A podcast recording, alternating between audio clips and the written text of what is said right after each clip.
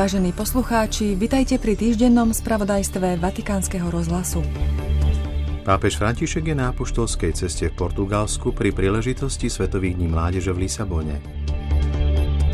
Svetý otec v rozhovore pre španielský časopis Vida Nueva prezradil, že plánuje cestu do Kosova i to, že kardinál Zuppi ako jeho mierový vyslanec po Rusku a Ukrajine pocestuje aj do Číny. Snívam o Európe, srdci západu, ktorá by využila svoju vynaliezavosť na to, aby uhasila ohniská vojny a rozsvietila svetlá nádeje, povedal pápež pri stretnutí s verejnými predstaviteľmi Portugalska.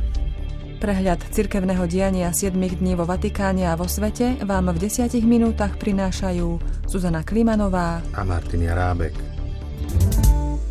Pápež František je od stredy 2. augusta do nedele v Portugalsku na svojej 42. zahraničnej ceste – Vybral sa tam pri príležitosti 37. Svetových dní mládeže, ktoré sa konajú od 1. augusta na tému Mária sa vydala na cestu a ponáhľala sa. Zo Slovenska prišlo približne 3000 mladých. Pápež do Portugalska zavítal už v roku 2017 pri príležitosti z tého výročia zjavení Pany Márie vo Fatime. Krajinu navštívili aj ďalší pápeži, svätý Pavol VI, svätý Jan Pavol II i Benedikt XVI. Dnešnú sobotu pápež navštívil marianské putnické miesto Fatimu, kde sa s chorými mladými i väzňami modlil svätý Rúženec. Odhaduje sa, že bolo prítomných 200 tisíc putníkov. Pápež v spontánnom príhovore pripomenul, že Mária vždy ukazuje na Ježiša a vedie nás k nemu. Piatok večer sa 800 tisíc mladých spolu s pápežom modlilo v Lisabonskom parku Eduarda VII. krížovú cestu umeleckom medzinárodnom zbore, ktorý s pevmi a scenickým tancom znázorňoval 14 zastavení krížovej cesty, bolo 5 sloveniek. Témy zamyslení sa týkali krehkosti a strachov mladej generácie, ako závislosti, osamelosť, chudoba, rôzne formy násilia, nezamestnanosť, sebastrednosť, šikana, strahu budúcnosť a podobne. Zazneli aj tri silné svedectvá zo života mladých. Pápež František mladým v príhovore pripomenul, že Kristus vždy kráča s nimi. Na obavy a slabosti vždy reaguje s očakávaním a útechou. Jeho smrť na kríži je to najväčšie gesto, pretože nik nemá viac lásky ako ten, kto daroval svoj život. Ako povedal pápež vo chvíľach nášho smútku, Ježiš zostáva s nami, ba čo viac, plače s nami, pretože nás vždy sprevádza uprostred temnoty, ktorá nás privádza k slzám. Zároveň nás podnecuje k riziku milovať. Viete to lepšie ako ja. Milovať je riskantné. Aby ste mohli milovať, musíte riskovať. Oplatí sa však riskovať a Ježiš nás tom sprevádza. Pozrime sa na niekoľko zaujímavostí ohľadom Portugalska. Krajina sa rozprestiera na troch svetadieloch a to vďaka africkému súostroviu Madeira a ostrovom Flores a Corvo patriacim k americkému kontinentu. Na území Portugalska sa nachádza aj najzápadnejšia časť kontinentálnej Európy Il Cabo da Roca. Z histórie tejto vyše 10 miliónovej krajiny, ktorá bola od 8. do 12. storočia pod nadvládou moslimov, sú známe predovšetkým geografické objavy portugalských moreplavcov. Tie najvýznamnejšie sú zo začiatku 15. storočia – Portugalci mali v tomto období prvenstvo v obchodovaní s koreninami a portugalské kráľovstvo bolo prvým koloniálnym kráľovstvom na svete ako prvé získalo za oceánske kolónie. Nezávislo svojim africkým kolóniám i východnému Timoru krajina dala v roku 1975 po páde autoritárskeho režimu Antónia de Oliveiru Salazára. Makau bolo prinavrátené Číne v roku 1999. Lisabon, takmer trojmiliónové hlavné mesto, ktoré je dejiskom Svetových dní mládeže, bolo v roku 1775 zničené jedným z najdevastujúcejších zemetrasení v histórii 9. stupňa Richterovej stupnice, po ktorom nasledovalo tsunami a rozsiahle požiare, čo zničilo väčšinu mesta. Pápež František sa vo svojom útorkovom prejave k portugalským verejným predstaviteľom a diplomatickému zboru vrátil k výzve, aby Európska únia rozvíjala diplomáciu, ktorá by utlmovala konflikty, počnúc konfliktom na Ukrajine. Pápež adresuje Európe nasledujúce otázky. Verso dove navighi se non offri percorsi di pace kam smeruješ, ak neponúkaš cesty mieru tvorivé spôsoby, ako ukončiť vojnu na Ukrajine a iné mnohé konflikty, ktoré poznačili svet krvou? A opäť, ak rozšírime svoj pohľad, akým smerom sa uberáš ty západ?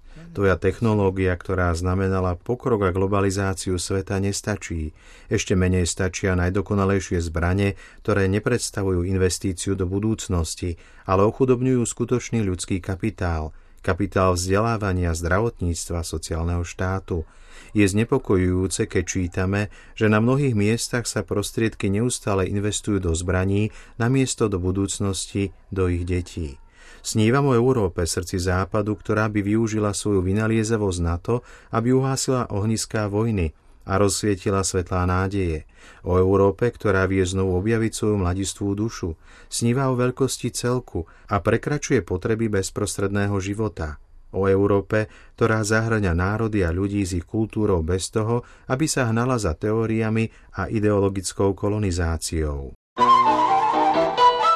Snívam o cirkvi ako o bezpečnom prístave pre každého, kto čelí kryžovatkám, stroskotaniam a búrkam života. To sú slová pápeža, ktoré vyslovil v stredu pri modlitbe vešpier s biskupmi, kňazmi a reholníkmi Portugalska v kostole starobilého kláštora svätého Hieronima v Lisabone. Cirkev v Portugalsku povzbudil k prekonávaniu duchovnej únavy, pocitov rezignácie a pesimizmu z oči voči škandálom i ďalším ťažkostiam – Použil pritom obraz apoštolov, ktorých Ježiš po neúspešnom love rýb vyzval opäť vyplávať na more a rozhodiť siete. Znovu spustiť siete a objať svet nádejou Evanielia, k tomu sme povolaní. Toto je čas milosti, ktorý nám Pán dáva, aby sme sa odvážili vyplávať na more evangelizácie a misie. Pápež tiež zdôraznil, že cirkev je pre všetkých. No Prosím, nerobte z cirkvi colnicu. Sem vstupujú spravodliví, tí, ktorí sú dobre situovaní, tí, ktorí sú dobre ženatí a všetci ostatní ostanú vonku. To nie. To nie je to, čím cirkev je. Spravodliví aj hriešnici, dobrí aj zlí. Všetci. Majte odvahu nahradiť strach s nami, vyzval pápež univerzitných študentov, s ktorými sa stretol vo štvrtok na pôde Katolíckej portugalskej univerzity. Povzbudili ich tiež k tomu, aby sa stali protagonistami novej choreografie dejín, tanca života, ktorý by kládol do centra človeka. Položil im tiež otázky. Kde som ja? Zostávam uzavretý vo svojej bubline, alebo zariskujem, vystúpim zo svojho bezpečia a stanem sa praktizujúcim kresťanom, remeselníkom spravodlivosti a krásy? V piatok svätý Otec vysluhoval svetú spoveď trom mladým. Navštívil tiež Farské centrum svätého Serafína, kde sa stretol so zástupcami katolíckých charitných centier, ktoré poskytujú pomoc rodinám a matkám v núdzi, opusteným deťom, seniorom i mladým. Zdôraznil, že láska, ktorá je centrom kresťanstva, musí byť konkrétna. Okrem iného povedal. No Nesmieme sa nechať definovať chorobou či problémami, pretože my nie sme choroba, nie sme ani problém. Každý z nás je dar, jedinečný dar vo svojich hraniciach zácný a posvetný dar pre Boha, pre kresťanské spoločenstvo a pre ľudské spoločenstvo. Svetý otec v piatok na obed zasadol k spoločnému stolu s niekoľkými mladými na apoštolskej nunciatúre, ktorá je jeho rezidenciou. Ešte predtým však prijal viacero návštev mimo oficiálneho programu.